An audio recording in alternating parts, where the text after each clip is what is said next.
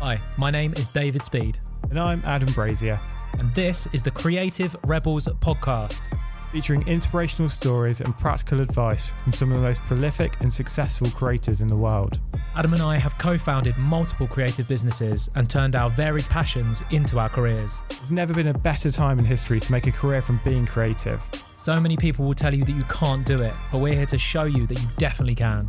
Right, let's do a podcast. Welcome back, Rebels. Hello. How are you doing?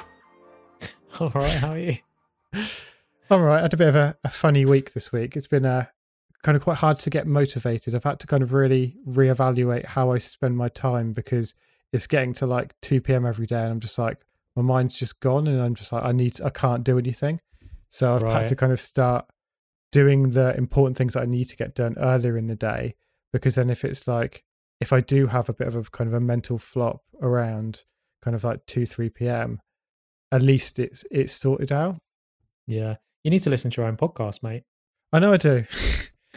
Mentally, I feel like I've just been a bit kind of like, I wouldn't say depressed, but a bit kind of down this week. And Yeah.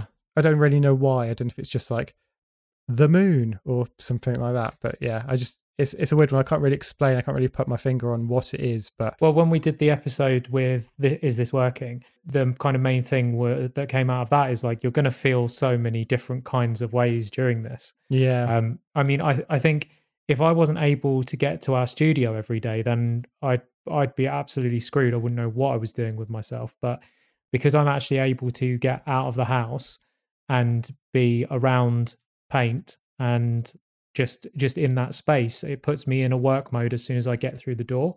yeah, it's, it's having that fun thing to go and do. I suppose my fun things that I would normally do in day to day life would be to kind of like go out and explore places that I haven't been to before, or like get far away from home, or do portrait shoots with people, and like all of those things that I would normally do now aren't possible.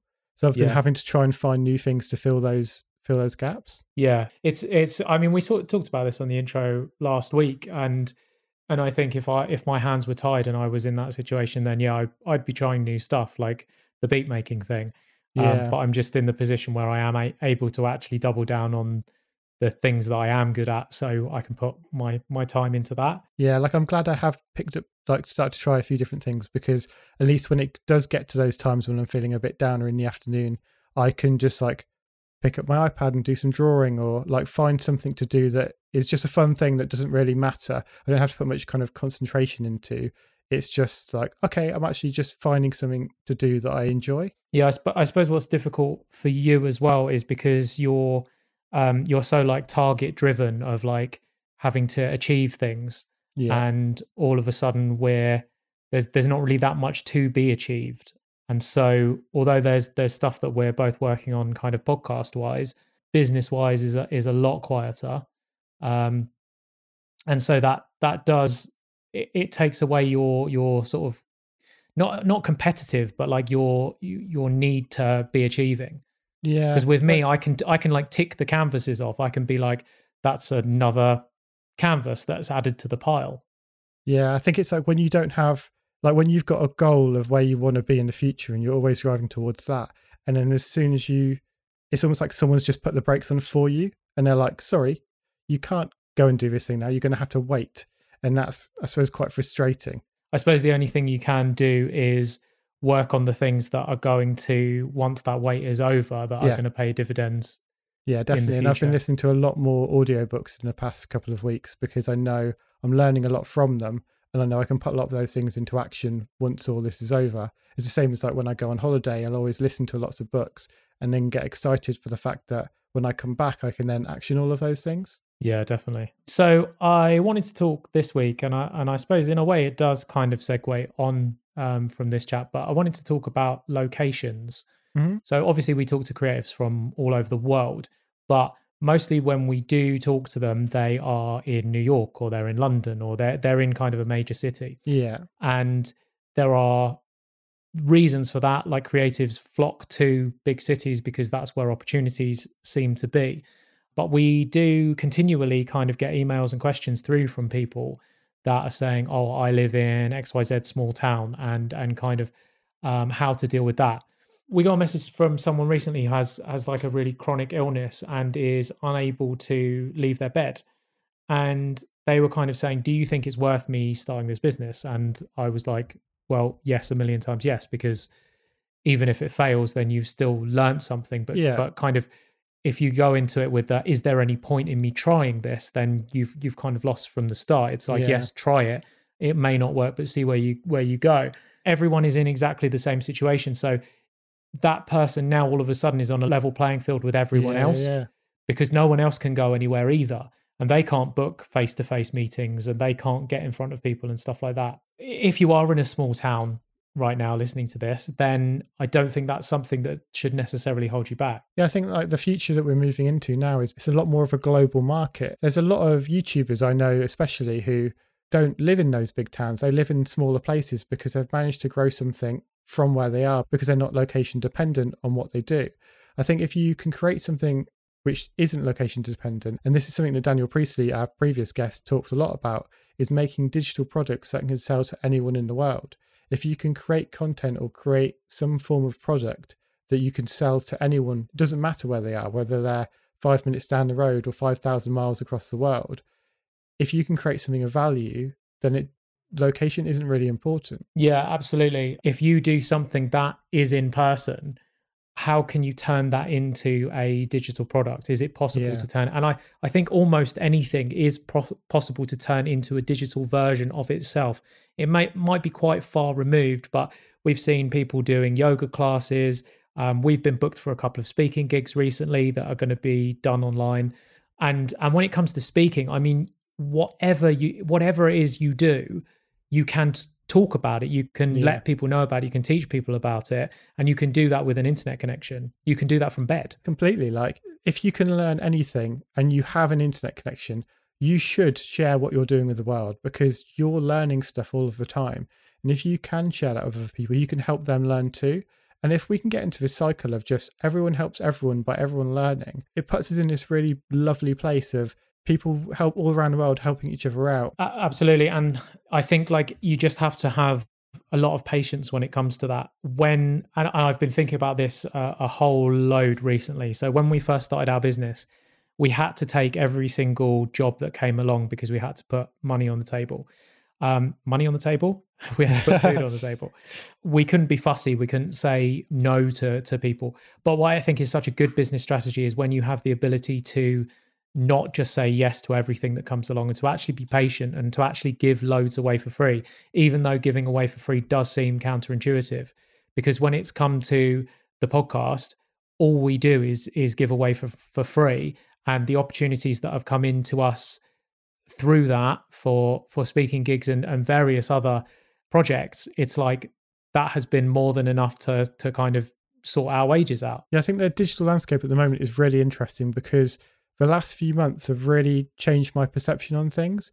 Previously, I would have said to be successful, you would have needed to be in a big town because that's how you meet people. The amount of people that I can go and meet because they're within half an hour on the tube away is amazing. But then, Well, it, it was really interesting recently, wasn't it? Like you, you and me were having a chat with one of our friends, and uh, and we were telling him. So I've had an opportunity recently where I just randomly met Goldie, the the drum and bass DJ yeah, slash artist slash actor, um, and he's asked me to to put some paintings in his gallery. And we were telling that story to our friend, and he and we were kind of saying, "Oh, it's really lucky. Like, what are the chances of of running into Goldie?" And he was like, "Well, it's not really that lucky. If you're painting a wall in Shoreditch, then there's a good chance that a celebrity is going to walk past and holler at you, which is what happened." yeah, And like he he was saying, if you were in Yorkshire and you were doing it, then maybe that would be really lucky. And he he's absolutely right. It's it's by by being in that place that was why that was why I was seen. But then the the internet, like everyone's on the internet. yeah. It's like I was talking to someone on LinkedIn the other day who've never met before, but we instantly started talking. I was like, I feel like we should know each other because of the field that are, that they were in, and I was like, let's have a let's have a, a Zoom coffee, and like two months ago, that would have sounded like the most stupid thing ever to sit and have a, like a FaceTime and have a coffee with each other. But now I feel like that's completely normal, and like she said, yes straight away, and then at some point in the next couple of weeks, we're going to have a coffee meeting, which can still happen now because we have the internet, because we're connected in a way that we were never really connected before. It's like online dating. No one used it until everyone used it. Yeah. Uh, like it, you need that breaking point for it to not be embarrassing for you to say to your mates, like, "Oh yeah, we I met my girlfriend online," and it's the same with Zoom calls. It's like it's no longer embarrassing to go, "Oh, let's do that via Google Google Meets or Zoom Yeah. or whatever your platform is." Whereas before it'd be like, well, no, let's actually meet up, and it's like that takes so much more time than just uh, jumping on a quick internet call. I'd love to see the stat of if you interviewed everyone three months ago and said, How confident are you in front of camera? And then interview them all now because everyone's been in front of camera so many times since. People still not like it, like if you have to do a work call and you don't want to be on there, but you will be more confident than when you started. And I think that's really interesting because it now, as soon as you get that little bit of confidence to tip you over the edge, that's where things become a bit more normal when everyone's just across the board more confident. Yeah, it's good training, definitely good training.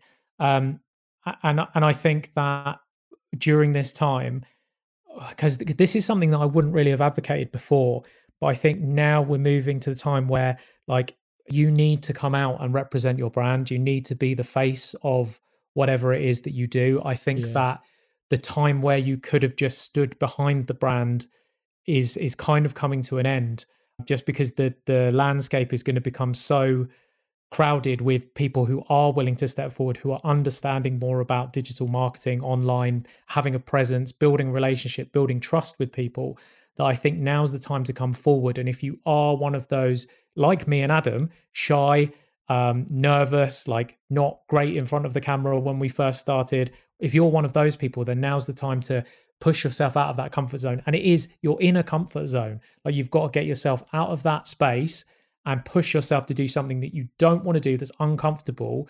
But i really believe that that's that's the way like that's the key thing that's going to help people grow their businesses especially in this time And an example of someone who does those things really, really well is this week's guest, Charlie Dark.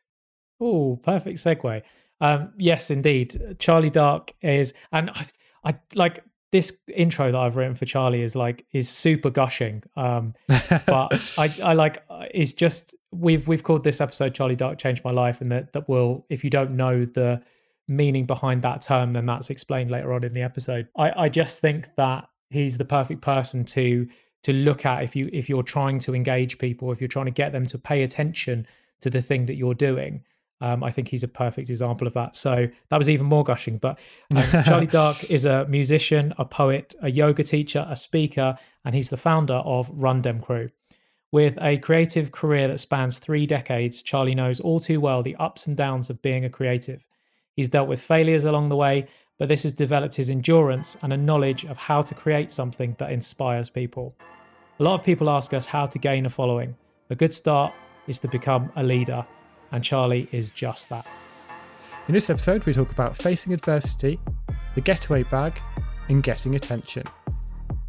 trying to do is get people's attention because once you get their attention they will give you their time but a lot of times we ask for their time before we've got their attention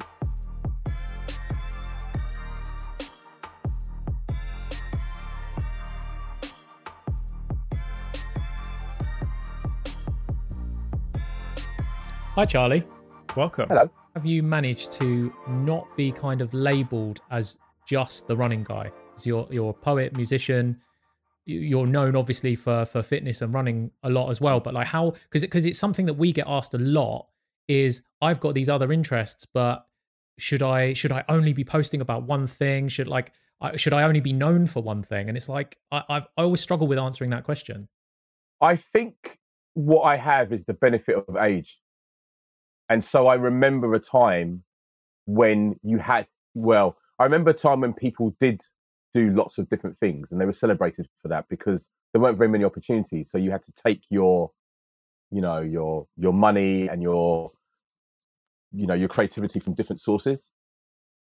I think what happened is once the world kind of caught up to what was happening in the underground then suddenly people start getting put more into boxes like oh you're a dj that's what you do and for me the big thing for me is when twitter arrived i suddenly clocked that there now was um, this forum where I could talk about all of my interests and how they connected together.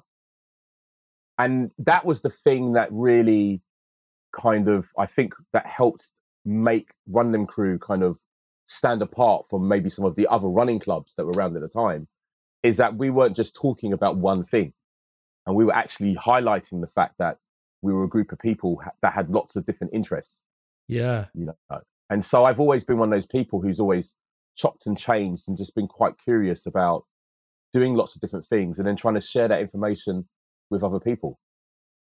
Yeah because with uh, like the the themes that run through like every, well, like when we look at your career as a whole it's like you can see the elements of hip hop that that pop into Run Dem and and like it, it seems to me that like from from what I've heard about the crew, because as I said before we started uh, recording, like loads of people have recommended you to us, like Harky, Rosie Woods, people that come to your yeah. like come to your events, and um, they've always said to us like it's it's not just running, and like yeah, it is not like you're you're fostering like more than just we we turn up and we run. Yeah, I mean, I, I think that comes from being a DJ. I had my start being in, in spaces where they were filled with lots of different types of people in one space who had lots of different interests, but had a, had a common love of music. Mm-hmm. And so I've always been one of those people that tries to curate something that's a bit more of a 360 experience because everything that I've ever been into, there was all, you know, there was the music and then there was the subculture that went with it. And until you really understood the subculture, you never really understood the music. And so yes. that's one of my, one of my things where I'm very much about kind of, you know, oh, so you're an artist and you run. You do know that they're linked together. There, there are lessons that you're learning in the same way that drawing a picture takes structure and a process. Training for a marathon takes structure and a process. So there's a lesson that could be learned. And if you can take the lessons from both of these influences then you can create this third greater power. And I'm always about people trying to really maximize their power and their potential. So I, I, I mean, I guess one of those those key themes that would be running through all of those things, and correct me if I'm wrong, would be discipline. Wow, that is a good question. Yeah, I guess so. Yeah, self discipline is really important to succeed in anything in life, and um, awareness of self is really important. And so, yeah, I guess I guess so. No one's ever ever asked me that before. That's a good one. I think, um, yeah, self discipline and the ability to always keep turning the pages. Because look, I mean, I've I've heard you talk before about even in the in the music days, it was there were people who were in the ends and they that's where they were staying and mm-hmm. and you you took the music seriously of like okay, if there's a music scene going on in XYZ town, I'm I'm gonna go there. And we yeah. all know those people that we grew up with in whatever town that are still in that town, that are still in the same job, that are still doing the same things. So I mean that that that's discipline straight away is like is like knowing that there's hustle to this. If I want yeah. to make something happen, then I have to put the work in. Yeah, most definitely. But I think it's kind of just at the time that I kind of came out of school in the late 80s, you know, there was a really high unemployment rate. Government was in a, you know, pretty much a mess. And it's almost kind of, you, would had a bit of a kind of golden era in the early 80s. And then it got, life got really hard. And there was, you know, because the opportunities weren't there, you just really, really had to be clever and persistent if you wanted to make it out. And I think when you've been around enough casualties of people who don't make it out, you just say to yourself, I'm not going to be one of those. I can't because I'm not strong enough to survive what they're going through. So I need to get out. I need to go to somewhere new. It's so true. I mean, for us, we started our, our business in the recession of 2008, like the, the aftermath of that. And it was the, it, the exact same thing. I mean, I was at a period in my life where I was just looking around. I was in these dead end jobs and I knew I was part of it. And I was looking at people that were five, ten years older than me and just realizing like that's not the future that I want. I'm literally looking into, I'm looking through a door and I'm just seeing me. There's me in five years. There's me in ten years, and it just wasn't the future that I wanted for myself. So yeah, had to had to make the change. Yeah, I mean, it, and it's I think one of the hardest things that people have is making the change. is making the pivot. But I've always been one of those people who, you know, you know, for example, with the DJing, you know, when the and the music, when the major label deal fell through, I wasn't one of these DJs who was going to be like, well, that's all I know how to do, so I'm just going to keep soldiering on in this one field, even though the pond is kind of getting smaller and smaller. My thing was always kind of there's skills that you've learned from what you've been doing so far that if you're clever can be taken into another arena because they've never seen those skills before. So they think you're like some guru. Like, oh my God, you know how to talk on a microphone. Wow. it's kind of, yeah, I've been doing that since I was 15. Yeah, it's funny, isn't it? As soon as you take yourself out of one audience and put yourself into another one, it's like, as an artist, it's like if you're only posting art to other artists, you can be judged very differently compared to if you show that to a general public who can't yeah. draw anything. It's like they're going to think you're an absolute god. Whereas in the art community, you might be seen as like 10 thousandths down the pecking order. Yeah. I think a lot of people want to be good at one thing. They want to master one one thing. And they spend a you know a large amount of their lifetime on this journey to try and be the best at that one thing when they could be good at many things. There's something that people say where like instead of trying to master one thing, if you get like pretty good at three things, then those three things you put together, that makes you unique because if you're an artist, a runner, a DJ, it's like put those three things together. There's not many other people in the world who have those same three skill sets. Yeah, that's very true. Very, very true. Very true. Hanging out with loads of punks. it's kind of I think that's what gave me this kind of ethos. that's really interesting actually, because because yeah, I mean creativity is obviously taking like different elements from different places. And for me, like the last thing I would expect you to say is like, yeah, I took that ethos from punk. It's like I would I would expect you to say like, oh, I got it from hip hop because like I know your background and, and Mo' Wax days, and it's like, yeah, you you like not being closed minded, you'll take influence from anywhere. Yeah, I think punk culture was just a really big influence growing up. And so when I started going to warehouse parties where there was this kind of meeting between the punks and the kind of hip hop kind of communities in, in these spaces, you'd end up after these parties at someone's house and they'd be, you know, they'd be a t-shirt printer. And then they had this other business they were doing and it was and they were all doing it from their houses. Mm. And they were using whatever means it was. You know, if they were getting unemployment benefit, they were like, right, well, how can I flip this 30 pounds a week into 300? And so that was really inspiring to, you know, being around people who were just like, I'm doing this from my house you know the the birthing of bedroom culture was really really important for me and that's that idea of kind of once you've blagged your way into enough parties you kind of learn the art of blagging in other areas and so i met malcolm mclaren when i was 19 on the first day of my hairdressing job in soho wow and he basically came in and I was t- I was so gassed about the fact that I'd you know I'd met Malcolm McLaren and uh, yeah. I'm there and I'm kind of washing his hair and we're getting him ready to get his haircut and I'm talking to him. I was just like, wow, you know, you made this album that was really influential in my life. It's got a really amazing record cover.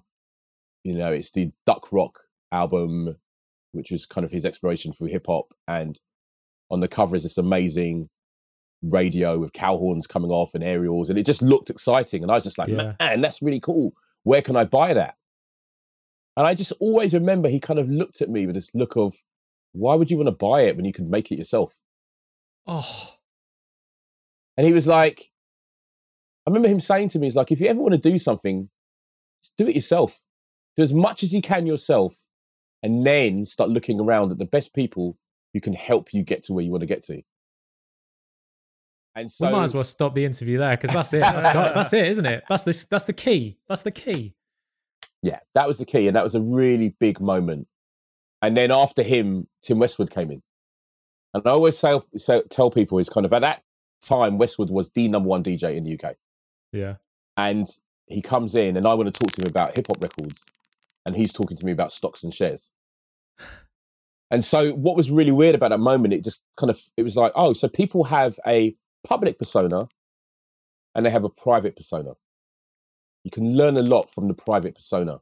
So don't get too excited by the public persona because there's always a deeper story. Yeah. So that day, I literally kind of went back to my house in South London. Was just like, right, okay, I've got this bedroom. It's you know six foot by six foot. It's tiny. What can I do in here? This is no longer a bedroom. This is a studio. No, this is a studio. Is a, Opportunity. it's an ideas lab. It's a, and I was really kind of devouring Face Magazine, ID Magazine, all these magazines that were coming out around that time that just had information about places I hadn't either been to yet or people I didn't already know. And it just became this kind of passion to find out as much as I possibly could so that I could decide how I was going to navigate in this world that I wanted to play in. I suppose now the the internet has like kind of lowered that that barrier of entry. It's like you can still do that now, but you just don't need to put in half the amount of effort as Yeah. you would have had to have done. Because for me, like I'm I'm thinking back to to sort of like my like my younger years of like I, I was painting graffiti, but that was really the only kind of driving thing in my life. There was nothing really else Mm. that was of any interest to me. But like I didn't see that way out like you saw, and it wasn't until the internet came around that I, that I actually realized because that was what that was what I needed to open my mind because I I looked at magazines and and that seemed so other to yeah, me. Yeah, yeah, yeah.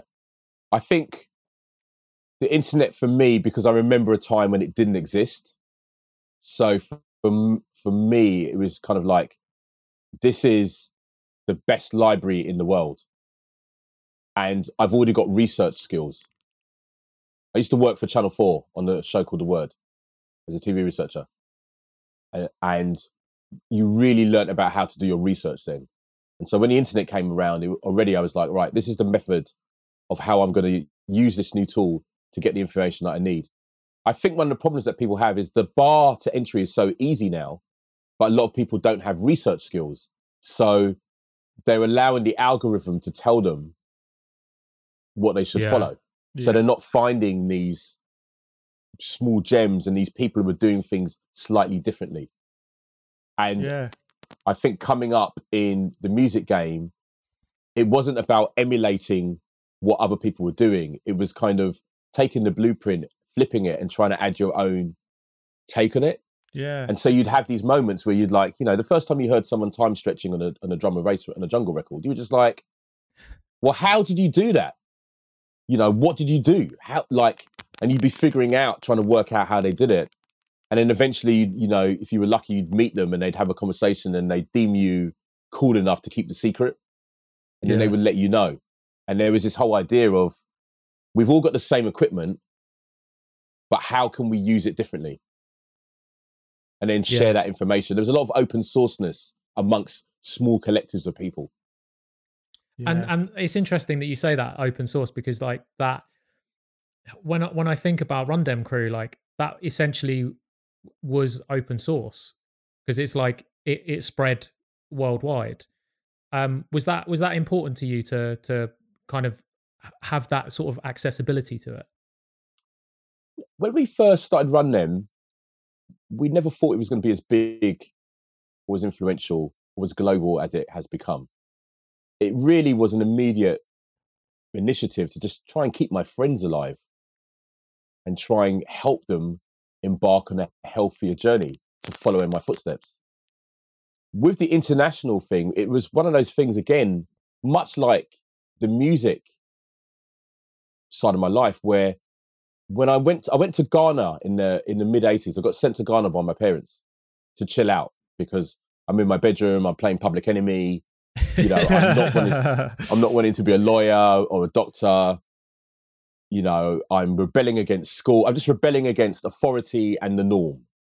And my parents are, With Ghanaian parents, was that was that kind of were you feeling pressure of like oh, law school and that? Yeah, yeah. I, I always tell people I grew up in the Bermuda Triangle because my parents are from Ghana, very traditional. Well, not very traditional, but education was a really big thing in our family. yeah, yeah. I grew up in an area that was at the time was predominantly West Indian, and then I went to a very kind of renowned English private school because I got an Yeah. assisted place to go. You know, the kid from the hood.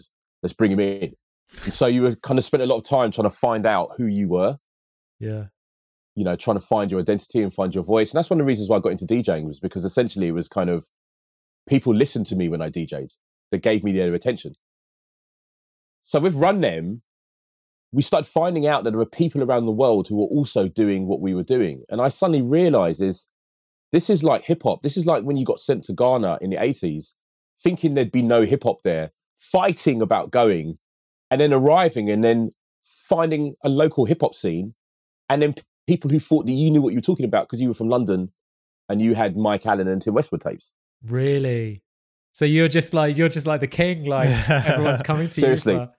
The funny thing about it is I got sent and then I eventually got sent back and then got sent back again and got sent back. So I got sent back back and forth three times because each time it was just like, "Oh, I can't deal with this boy, don't understand him, you know, he's not he doesn't he doesn't want to follow the path that is laid out for him.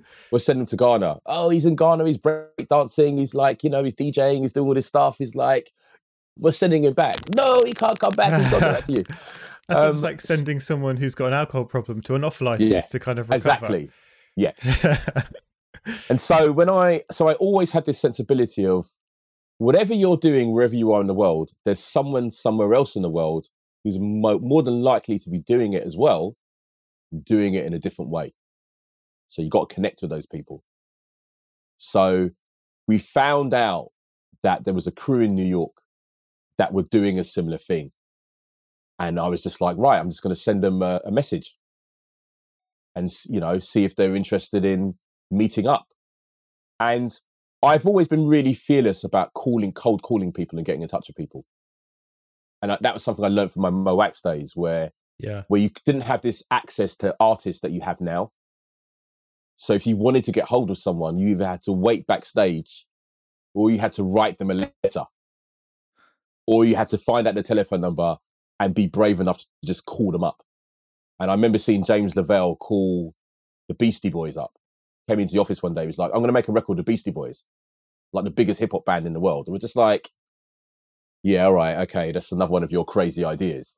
It's important to have someone in your circle who doesn't understand the concept of no Yeah. yeah. when you're building your team. And so what I learned was kind of, you know, you can have your conservative people who steer you back on track, but you've got to have that one person who's always pushing against the boundary.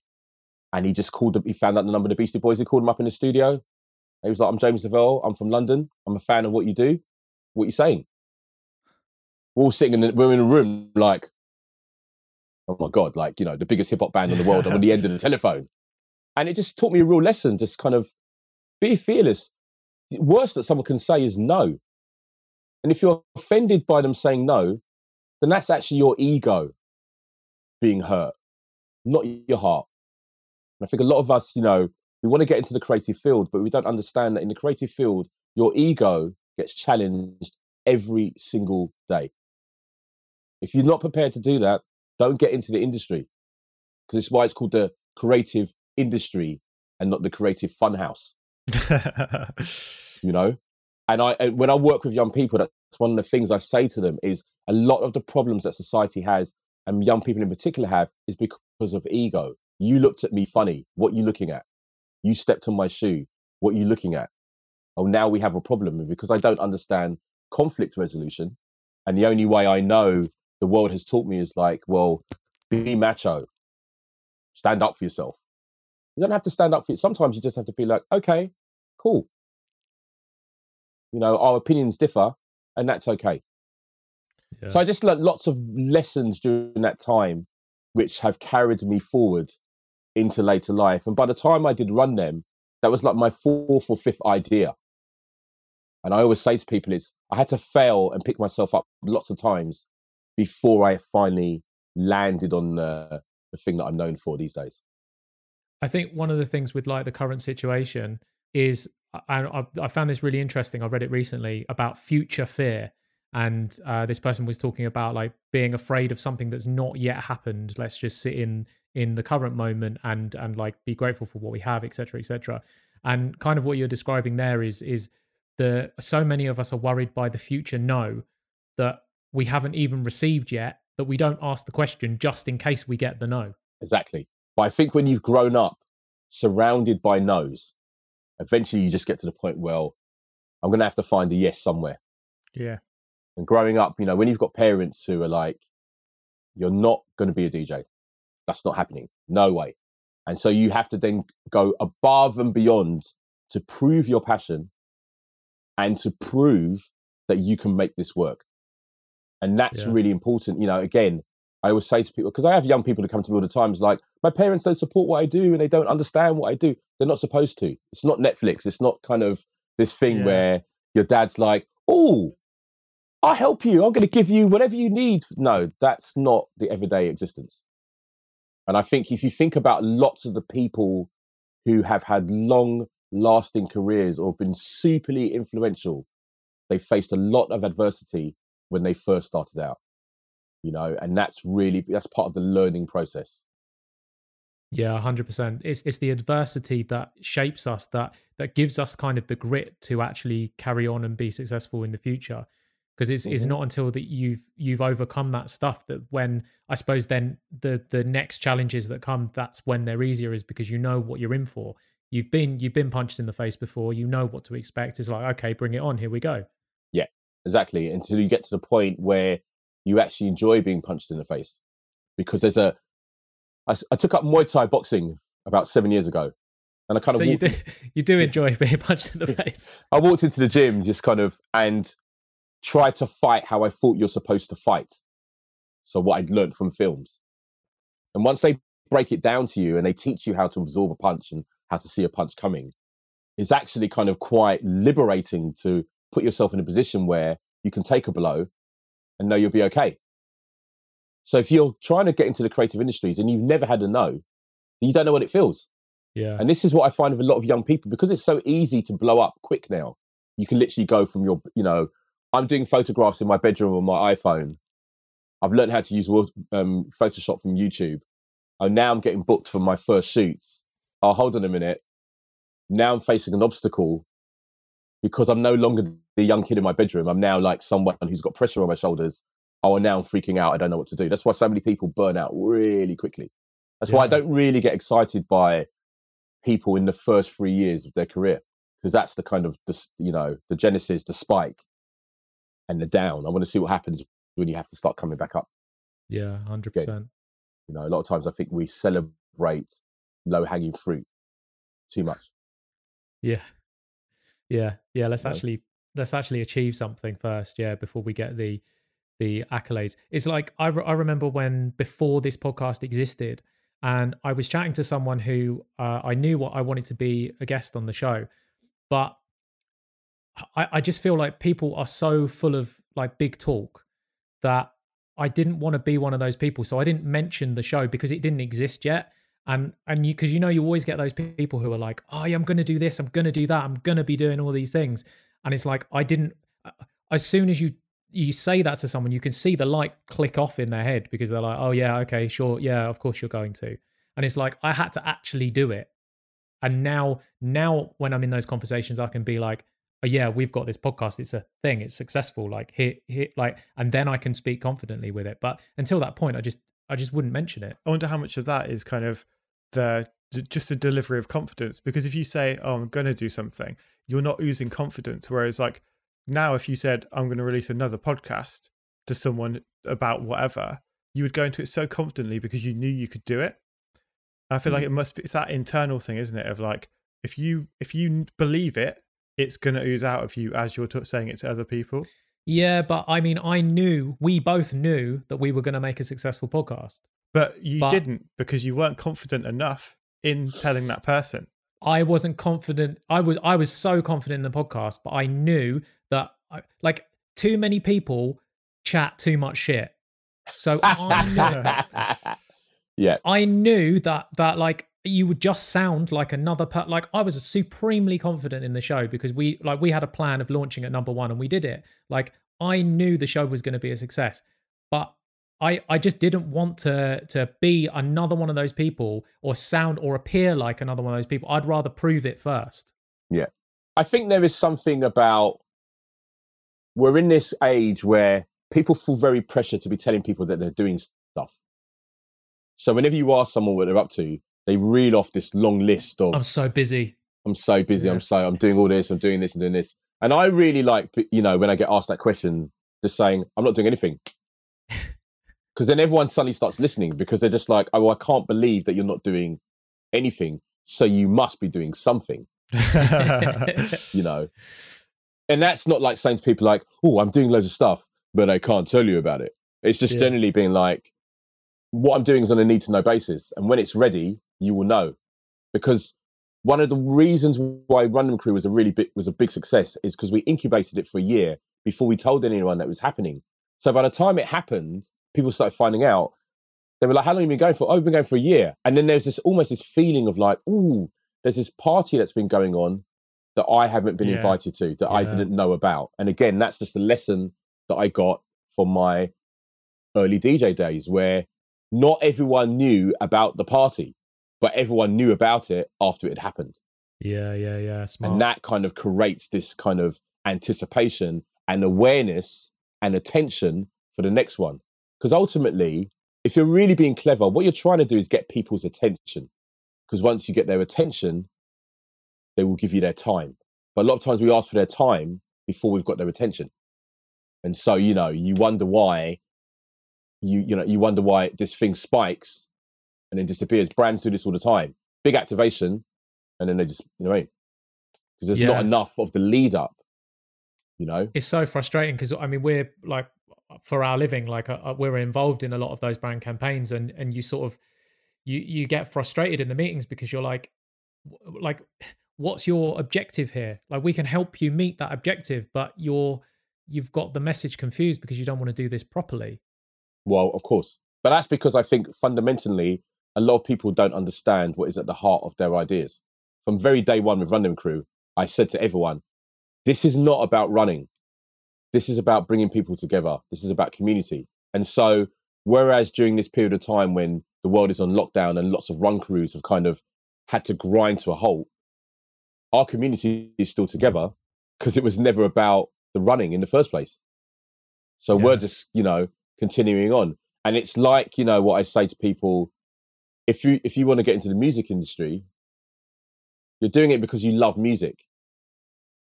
Not because you're trying to build a name for yourself or because if all that goes away, the the question I ask you is, would you do what you're doing for free?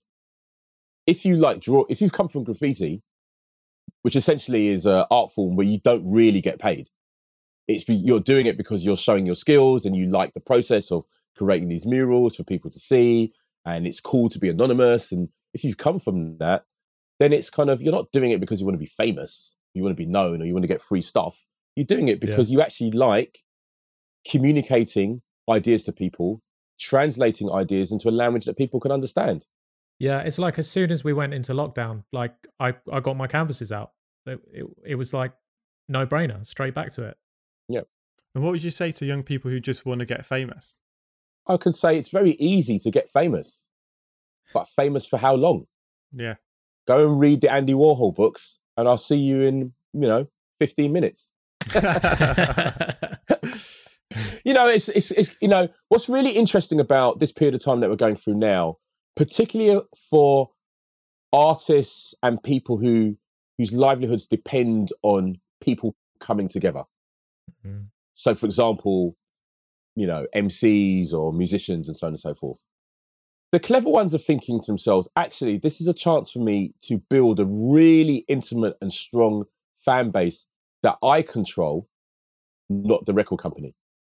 The ones who are a bit more insecure about their position are just thinking, let me just build my online Instagram following as big as I can, as quickly as I can, by doing the most outrageous things that I can during this time. hmm But ultimately, when lockdown opens, do I want to see someone? Am I going to really be tuning in just to see people twerking on my Instagram screen? Or actually, am I going to retune to the person who was like, right, I'm a top dope super designer. I'm going to teach you how to use Photoshop. Yeah. So who's providing you the most value there? It's Who's like, providing the most value? is you, you're getting like a short hit of like, oh, that's a funny, a meme. I'm going to laugh Yeah. at it for two seconds. Or Yeah. someone who's going to provide value that is going to actually make an impact on your life that you obviously you're going to go back to that one. Yeah, because people even think, you know, like, oh, I've done well because I've had a career for 10 years. You just get started. Like, when you're talking to people like Quincy Jones, Stevie Wonder, like, you know, these dudes are like Herbie Hancock. What, you're 80 years old and you're still packing out venues and you're still being talked about with even more, you know, respect than you were in your in your teens. and you can look back and be like, I, I lived through that age and that age and that age and that age. It's like it's like when you talk to people who are in their seventies and eighties who are under lockdown right now. They're cool. They're like, what you you know, we just get what we get to stay at home, watch TV, chill out, relax. This is like being in the war. This is cool. Meanwhile, everyone else is kind of like, is like, oh my god, oh my god, how do I stay relevant? How do I stay relevant? How do I stay relevant?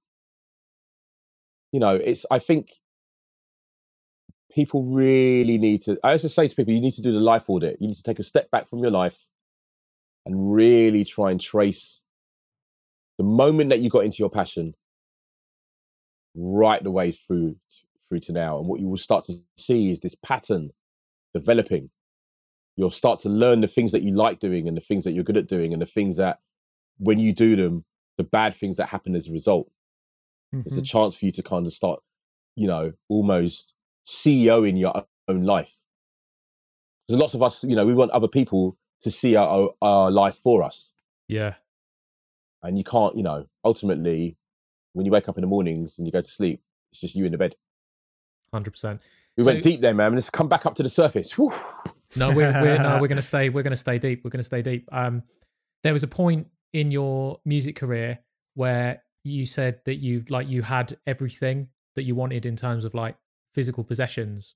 Uh, then what happened? Well, we got dropped from our record deal, which is you know in those days was really the only way that people from the hood could gain access to large amounts of money was through making music or sports. Those were the real two avenues that were there. So to have that rug pulled out for me was a real kind of like, whoa. And then what happens, I think, when you've led been led down this path where it's all about excess and more and having stuff to tell people that you have it, eventually you just wake up in this space that's really crowded with a world that's enclosing in around you and very little space for you to breathe. So you stop breathing, you stop taking in energy from the world, and you just start living in this little kind of cave of stuff. And I just remember looking in the mirror one day and just being so desperately unhappy and just thinking to myself, and I don't know how to get out of this because I've allowed my passion, the fate of my passion, to be the hands of others who are not as passionate about music as me. They're passionate about making money. Mm. And at that point, I didn't realize the importance of making money and using it in a good way. So I think for lots of artists, we're quite guilty about making money at 1st mm-hmm. And then once we do, we almost become oblivious to the fact that we're making this money and it's just trickling in. And we don't really think to ourselves, well, what am I doing with it? Because if I'm just stacking it in the back bank for this rainy day, that's never going to happen. Maybe I could be doing more of that. You know, maybe I don't have to have four cars. Maybe I could just have two, and I'll still be okay. But I just think there's this idea of kind of I suddenly realised that your value in society is not because of what you have, you know, externally. It's what you about you have internally. And if people can't see what you have internally, then they're not the people for you. If you only just want to hang out with me because I have a nice car, and you're not interested in me having a nice heart, then really our our um our relationship's only going to go as far. It's going to a certain point. I need something a bit deeper a lot of people look to you for motivation. How do you help people find that? I try and help people find their motivation by just trying to be very real and trying to give people a path that they can follow as opposed to just barking at them, you're going to be okay. Yeah. You know, there was a post that I put out this week, which was like, we're all going to be okay because there are harder things that we faced in our lifetime than what we're going through now let me remind you of some of the things that I've been through. You know, because I know that that's going to provoke you thinking about hard times that you've been through in your life. And then we meet again at the end of the post where it's like, together we can get through this. If I just say to you, don't worry, people, you're going to be fine. Double tap, double tap, double tap, double tap, double tap. you know what I mean? The double tap's only serving me, it's not serving you. Yeah.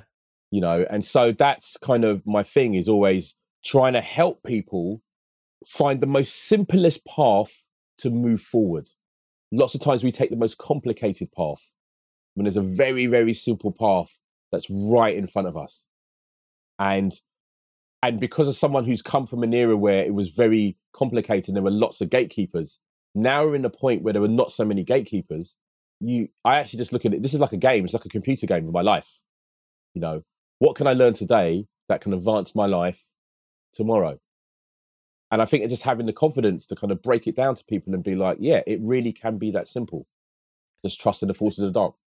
You mentioned there that post on Instagram, like you were really like honest with that, like basically listing your failures, like being dropped from a, I mean, quote unquote failures, um, being dropped from the record label, like uh, mashing up your A levels and, and stuff like that.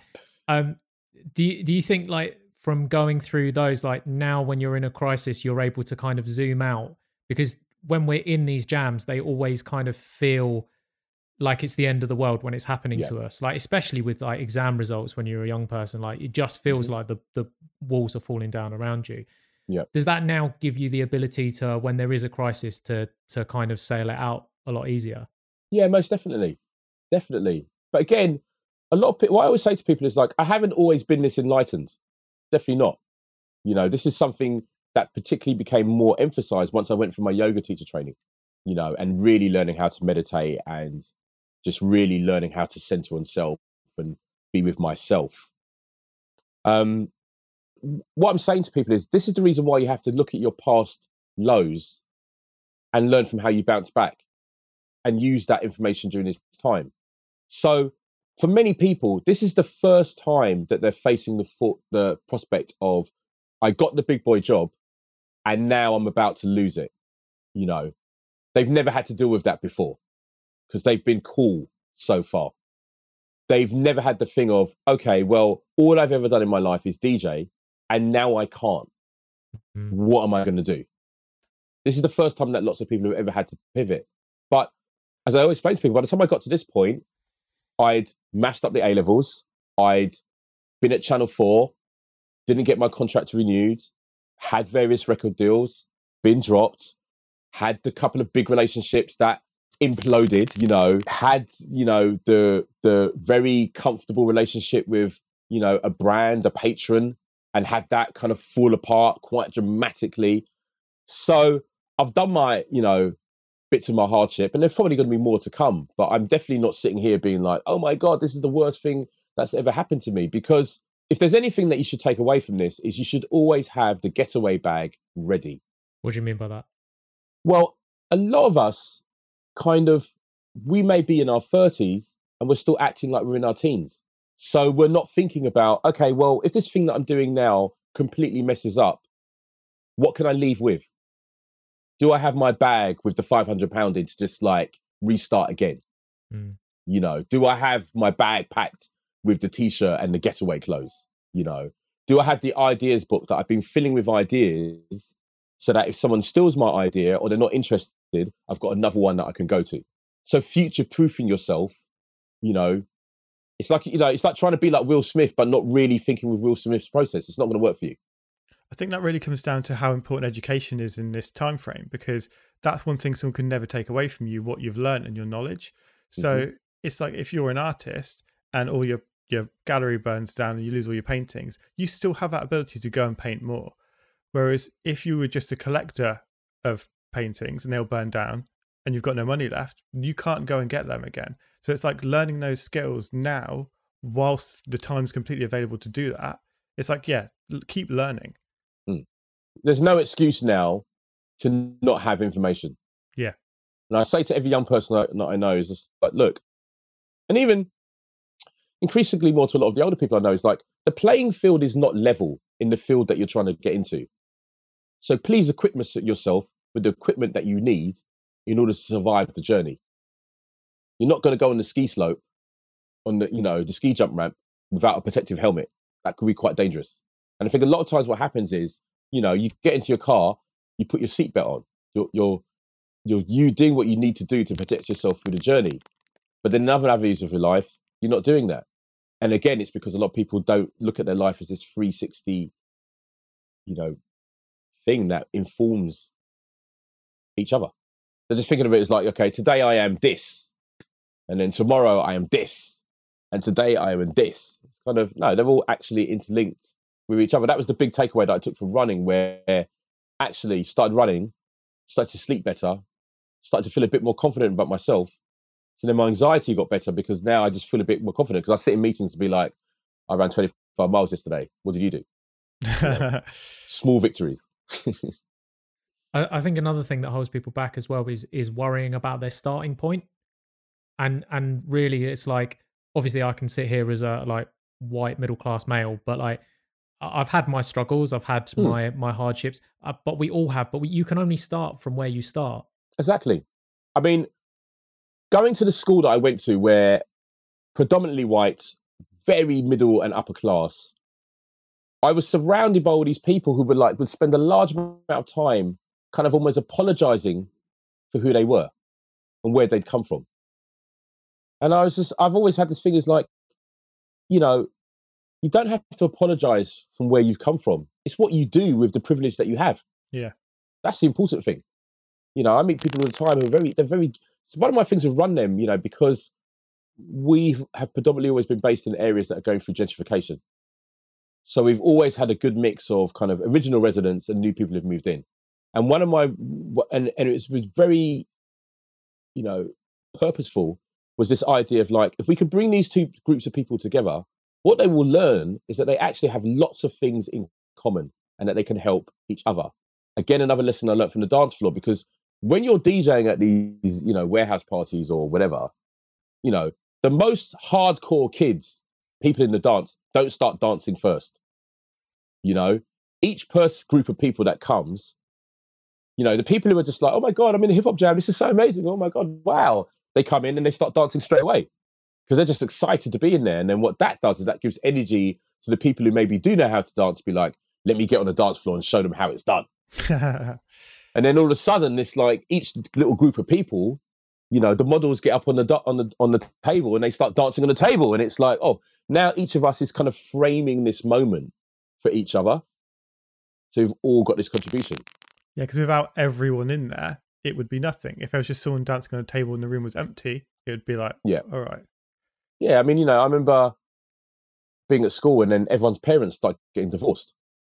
But I'd come from a like a single parent family, so I was just like, "Oh, cool. Uh, don't worry about it. It's going to be all right. It's going to be okay. You're going to be cool." You know. But even just seeing that these people in these like you know seemingly very solid relationships breaking up left a really big impression on me, and it made me realize it's like we're just the same. You know, you don't like your parents. You're having a hard time with your parents because you're rebelling guess what? I'm having a hard time with my parents, you know, because I'm rebelling. You live in a mansion. I live in a council flat. We've got something in common, you know. You mentioned earlier um, about the yoga and sort of how foundational that's been since you discovered it.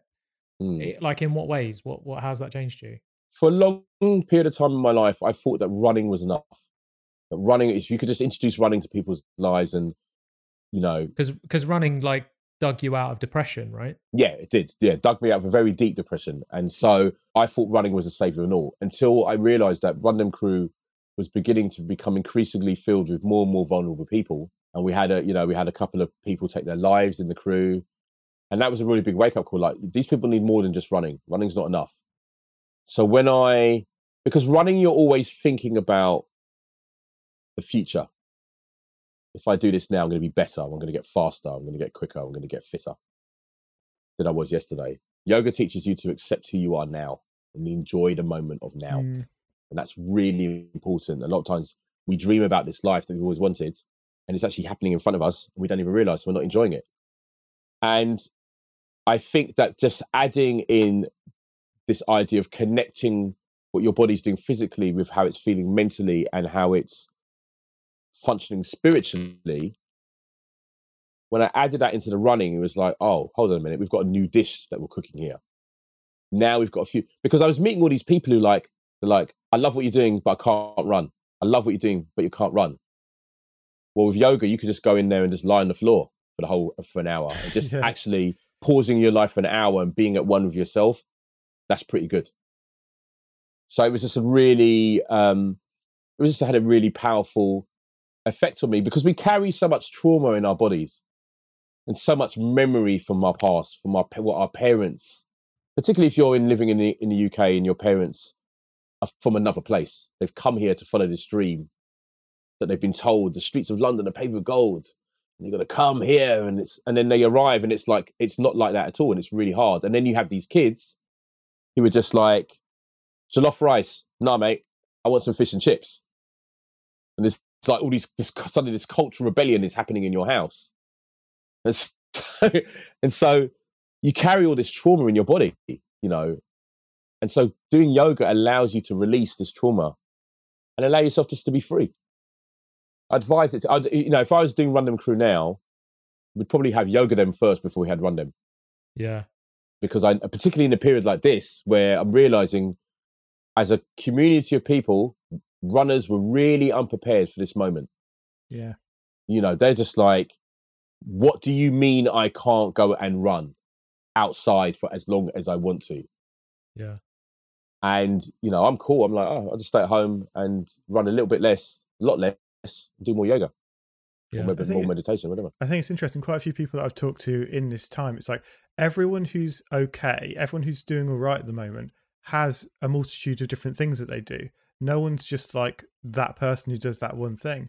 Because yeah, if you do have all your eggs in one basket, as soon as that goes, it's gone. And it's really interesting how I haven't really thought about it, but yeah, everyone who's doing well now, yeah, has uh, all those things. they all have this as i always say to my students you've got to have a movement practice because the job that you want to do requires you to sit in a chair staring at a screen for long periods of time and you know what i often do is i give my student on, uh, the fir- on day one i give them a piece of paper and i say screw that up and put that in your pocket and then on the last day we take it out and it's harder to unfold the paper because it's been wrapped up in your pocket that's what your body's like when you're in the studio and you're just sitting in a chair staring at the screen. So you've got to have a movement practice and developing a meditation practice, or not even a meditation practice, but just the ability to just sit still for a period of time and breathe and be aware of your body.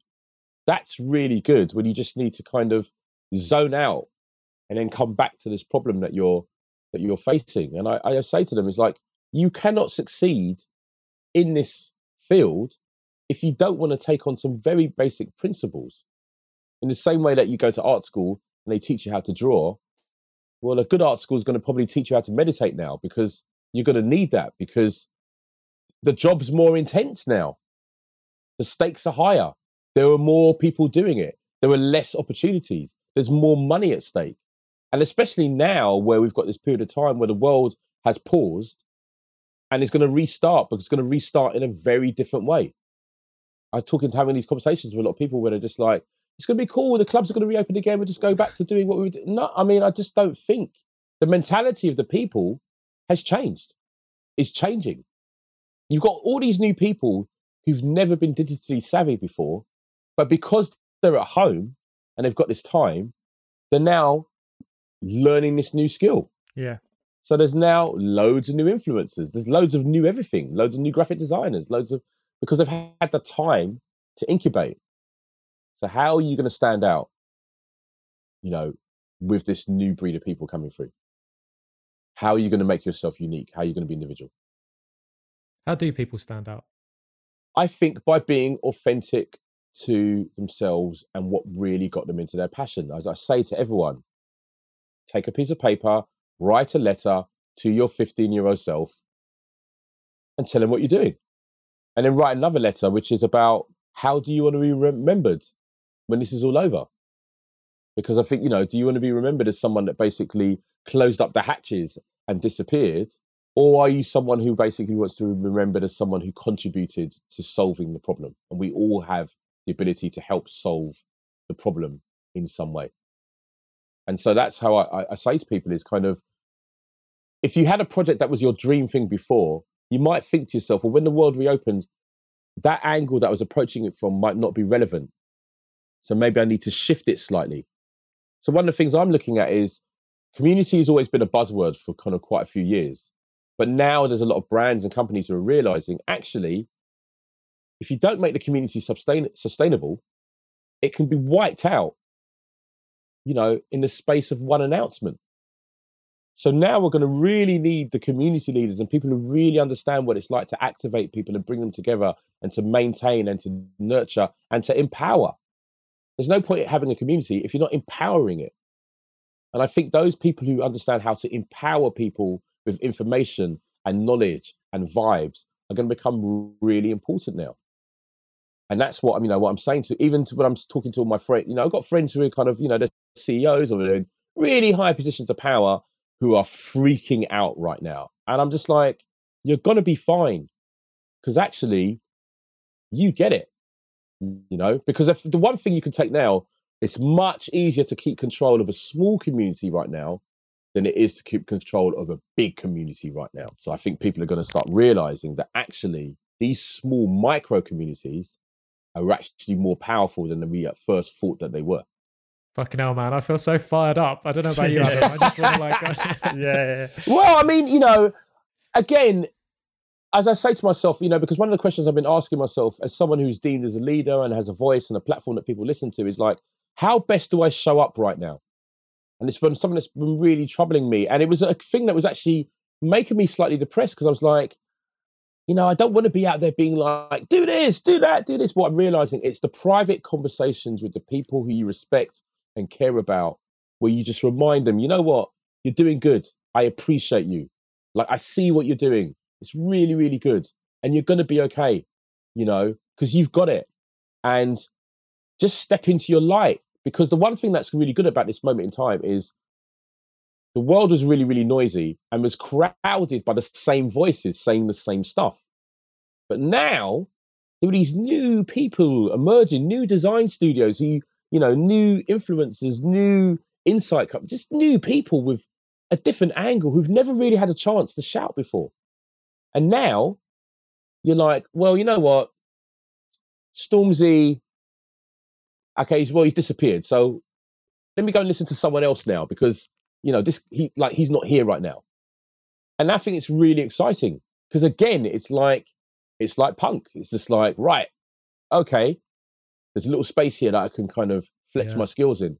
Let me see what I can do. You know, and you, you can see how powerful small things, no, really small thing. At eight o'clock on this day, come outside your house and clap. That's all you got to do. Draw a rainbow, stick it up in your window. That's all you got to do. And already you're seeing the effects of that, you know. And these, you know, these are just small things, but we're just in a, you know in a powerful time because the people who can stay relevant are people who are good at motivating people and mobilizing people. The people want to be mobilized right now because there are a lot of people there who feel very hope, helpless when they're like, I want to contribute in some way, but I don't know how to. And so what I'm saying to everyone is just because everyone is, you know, doing this during this time doesn't mean that you can't do something else. We need a varied and balanced diet to feed on during this time, you know, and it's really important for people like yourselves to put your bat signal in the air and put your beacon up and, you know, put your content out there, you know, because there are people out there who really need what you have to have to give to the world right now. Well, thank you. I'm going to ask you uh, uh, an awkward uh, question to end, because um, it because it's so related to everything you just said there. Yeah. Um, how do you feel about the uh, t-shirt "Charlie Dark changed my life"? you know what? Because it's um, a kind of flip on the Jay Dilla changed my life. Yeah. Um, t-shirt. I really love it, and that moment. The story behind it is my crew kind of made this book of all of the Run Dem Crew moments, all of the pictures we taken, and they had this T-shirt made. Charlie Dark changed my life, and they surprised me by kind of turning up with them underneath their cl- and then they kind of whipped them out and they were selling this room. People, it was a really really special moment for me because the weird thing is when you're in a position like mine is a lot of times you just don't realize the platform you have and, so, and you don't realize the, the the impact that you're having mm. on people's lives, particularly when you don't have lots of cheerleader, cheerleaders around you. And so that moment kind of reminds me of being a kid and being in my bedroom and looking at my, out my window at the older guys in the neighborhood who had escaped and who had these jobs in the West End and seeing them get dressed in the morning and seeing them go out to their jobs and then they, you know, then they come back and eventually they have the Triumph Stag and then they'd have the like Superfly Girl and then then they get like, you know, a dog. It was weird, you know, this kind of rites of passage. And then having those moments with those guys where they'd be like, you know, Charlie, keep it going, you can do better, you know, have you thought about doing like you know, giving little bits of advice. And I was going into a shop one day and there were a group of kids outside and they were pretty, you know, looking pretty intimidating. And I was thinking, oh, you know, what's going to happen when I get to the door of the shop? When I get to the door of the shop, well, one of them opens up the shop, shop door and he's like, yeah, boss man, go through. And I actually stopped. I was like, I started looking around. I had this little moment. I was like, who's he calling boss man? and the guy was like, yeah, man, yeah, we're talking to you, boss. Like, come through. Like, come, you mean? And I was suddenly like, I was like, wow, yeah, because I'm going to be 50 years old this year. You know, the kids see me in my neighborhood. They've seen the journey that I've gone on. They see me going out and do my marathon training. You know, they see me in my camper van and, you know, they see my girl and the boss. And, t- and so I realized, hold on a minute, I'm now one of the older guys in the neighborhood who's having an impact on my community. Wow, maybe I have a minute. Maybe I am changing people's lives. You know what? In order for me to really be effective in what I'm trying to do, I have to step into that light and I have to own that. So, as a musician, particularly one from the UK, you you are taught to kind of be humble about your achievements. So I was meeting people, you know, around the you know around the world to be like, dude, you know, Attica Blues. When that record came out, I was at university and it got me through my exams. And I used to just look at and be like, yeah, right, mate, all right, yeah, cool. You know, being really flippant about it until you start meeting people in, around the world in very unexpected places and they're giving you the full rundown of every record you've made or a podcast you've recorded. And then you realize you're like, you know what? Don't be like one of those guys who, when you were a kid, whenever there was a crisis and you looked to them for guidance and they had nothing to say. Actually, step into your light, Charlie, and own this. If they if these people are telling you that you changed their life, then you better start thinking about what is it exactly that you did. Because if you can change the lives of this this group of 100 people in this room, mm-hmm. if you can harness and learn what you did, maybe you can start changing the lives of more people around the world. And that was a really big moment in Run where suddenly I was just like, right, okay, global, global, not local, let's go. You know, and then suddenly it changed from being like trying to be this little cool underground thing to just being like, you know what, you run, I got help for you. Let's go. And it, and then every, you know all the riches happened because suddenly these new conversations started to open up. I'd spent so many years standing in the corner of the party with my arms folded, trying to look cool, and finally I was just like, you know what, I'm not cool.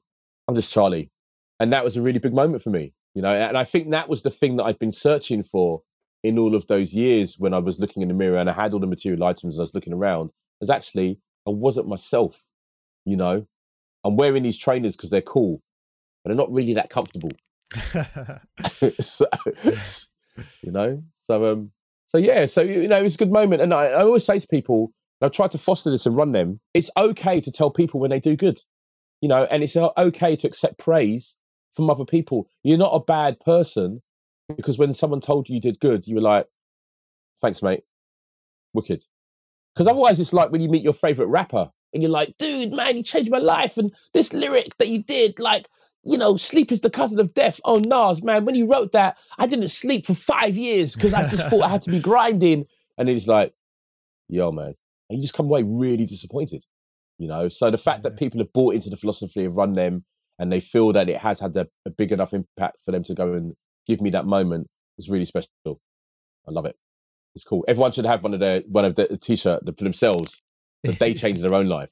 You know? um, this has been fucking beautiful, man. Like, literally, oh, thank like, you, man. Really, it's been one of my favorite episodes we've ever done. So, um, oh, thank you. I think I think we might have to call the the episode title uh, "Charlie Dark Changed My Life." Dude, you know, as I said, is like I follow you guys. I've been seeing what you were doing, and there was just there was one specific moment where I was just like, they get it and they're really important. And it's kind of if you get a chance to give them some time to kind of you know speak to them, it'd be really great to have a conversation. And after this is all done, the world reopens, I would love to basically get you on my podcast, and I really want to speak to you about doing a workshop for people as well because I think, and I don't know if, if you're thinking about that during this time, but one of the things I think, you know, you guys own a business that you have built and you maintain. Yeah. A lot of us have ideas, but are not really businesses. Mm. And so I think there's a really a lot that people can learn from you during this time. Yes, we've we've got the businesses and they keep the lights on. Um, but for us, the important thing is helping people, is impact. Um, and Yeah. it's the past couple of years where we've started to realize that, and that's what the podcast was born from. And and so yeah, wherever we can help, we're Yeah. we're down. So Okay, wicked. Amazing. cool. So um, where can people find you online? People can find me at Daddy Dark RDC, um, D A D D Y Dark RDC on Instagram, or you can find me at run.dem.crew. I do Twitter occasionally. I find it quite noisy. So Instagram is my, my my my real my real places. Or you know, come to one of my yoga classes if you want to come down. Hit me up. I'll, I'll comp you for the class, no problem at all. Um, or come down Run Random Crew on a Tuesday night. You know, Amazing. always welcome. Brilliant. Thank you, Charlie. so much, dude. No problem at all, my friend. Thanks so much for listening.